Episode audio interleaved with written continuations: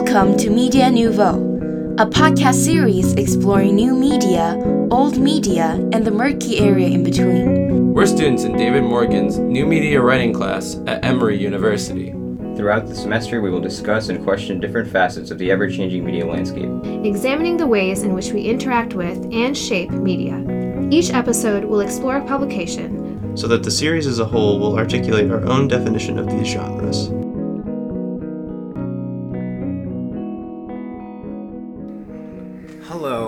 Welcome to Media Nouveau, your podcast for new media and its impact on modern culture. My name is Andres and I'm your producer.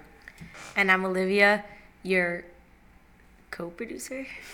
And today we're going to talk about Philip DeFranco. So, Philip DeFranco is like a super popular YouTuber who's um, I actually started watching over the summer.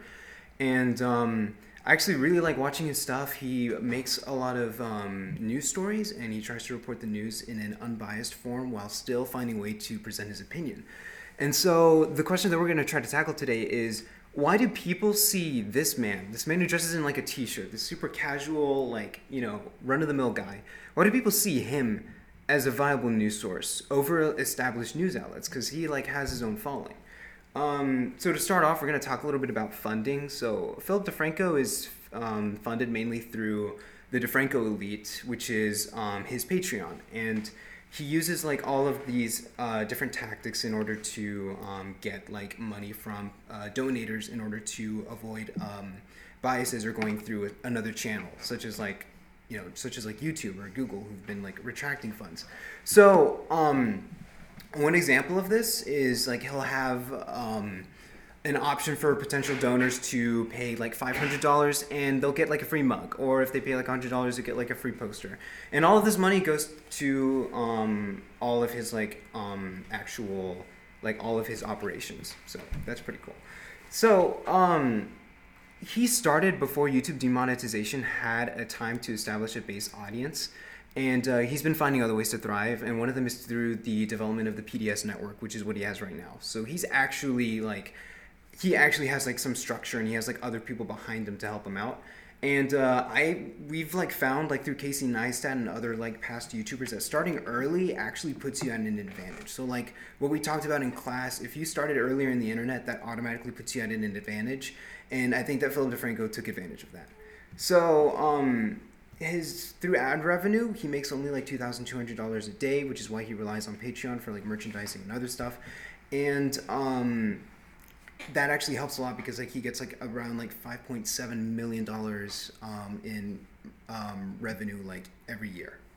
But 200000 dollars a day is a lot of money. No no no $2200 of from ad revenue. So like it's actually it seems like a lot but it's really not enough to like fund like everything that he wants to do. Like he wants to start like a full-fledged network and he has like a whole team around him so he needs to rely on all this funding in order to make that happen. So um pause. Closer to the mic. Oh okay. Yeah. um so he's not limited to advertisements anymore similar to casey neistat. He provides his own like we just talked about through patreon and stuff. So that kind of brings an interesting question. Like, because he's not restricted by advertising or like by Google or YouTube or anything, does that make him any more trustworthy since he's not being bought out? What do you think? Um, I think to an extent, it can make him maybe show like less bias maybe to certain things, but I think that with every news source, you still have to be careful with what they're trying to tell you, even if maybe they're not buying out those ads into his what he's saying. Because say maybe like the person who's giving that him that money may want him to say something, and secretly behind the scenes, or they could be like, you should go towards this side to certain things. So you don't really know what's happening behind the scenes. So I just think with everything you watch, you need to be careful and try to be smart about it and just be aware of what they're telling you and create your own p- opinions based off that. Yeah. So going off of that, it's like advertisements alone are not like the only source of bias. So obviously, it wouldn't make it. In some cases, it might not make a difference. So it just depends on personal opinion. Um, so he also garners trust through being informal and friendly. DeFranco uses jump cuts and like avoids dressing formally to maintain that amateurish feel and uh, he opts for like casual T-shirts over button-downs and ties. And uh, he also has like a really casual set that like makes you feel like you're at home. He has like a homey pop culture based environment where he has like a couch in the background with like some stuffed animals or whatnot. And um, basically, the point of it is to make you feel like you're having a conversation with a well informed friend, which is what new media allows for. So, that being said, would you rather get your news from a news anchor or a friend? Uh, I think it depended on the friend, first of all, because say it may seem that he's your friend and it's very low key and you don't feel like you're talking to someone so seriously, he's definitely a smart person and knowledgeable, and your friend may not be that way. So I think you have to depend everything on the person you're talking to and see where they're getting that news from, where they're telling you that from, where you where they're telling you that information from. So I really think it depends on the situation, and I definitely think that you should also listen to news sources because the same thing is with news sources in the way that they can be biased just like your friend. So you need to see where everyone's getting their information from. Yeah, that's fair. I have a friend from my middle school that I talk to sometimes to get like some information from the news, and uh, I trust him because I know his standards. So I feel like Philip DeFranco kind of like operates in that same way, but kind of like you said, I trust him. But I also know that everyone is subject to biases. So you always like whenever you're swapping out like either like trusting a friend from like school to um, over like uh, trusting a news like media outlet, you're always like sacrificing something because like a media outlet might have a little bit more objectivity over like a friend per se. I definitely think it's good though to get different people's opinions and see what different people have to say so you can have all those different ideas in your mind because sometimes just hearing one person's opinion can lead you to automatically believe something when it's good to get different people's hear different people's voices and then create your own opinion off of that. Yeah, and actually going through that, he kind of acknowledges this in a way as well because he's super self-aware. Um, first of all, whenever he like he reports the news, he reports the facts first, but then he gives his opinion after. So, would you do you think that that would detract from it if he like gave facts first, but then like he still gives his opinion after?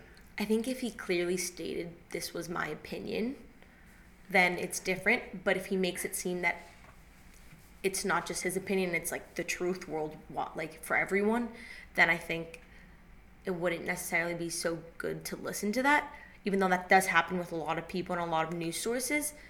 But say he's saying a fact that's just very obvious and then states an opinion that really ties with that fact, that's something different. So I think it may all depend on the scenario and the way he approaches his opinion and the facts. Yeah, because like he makes a clear divide.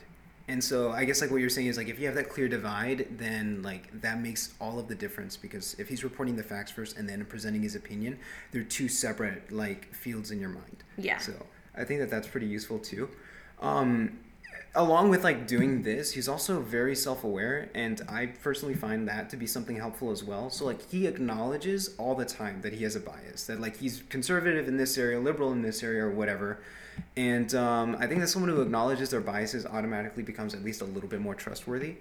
And um, he also encourages people to voice their opinions. So, like, if they have, like, their own opinions that go against his, he encourages people to talk about them, and then he addresses that in, like, the Friday show, where he talks to the people who've been watching his show and, like, leaving comments. So, that being said, do you think that, like, having a, a more interactive audience, or just, like, in general, just, like, being open to more opinions or like saying that you're more open to um, open opinions do you think that that actually makes a difference in like tr- um, trustworthiness?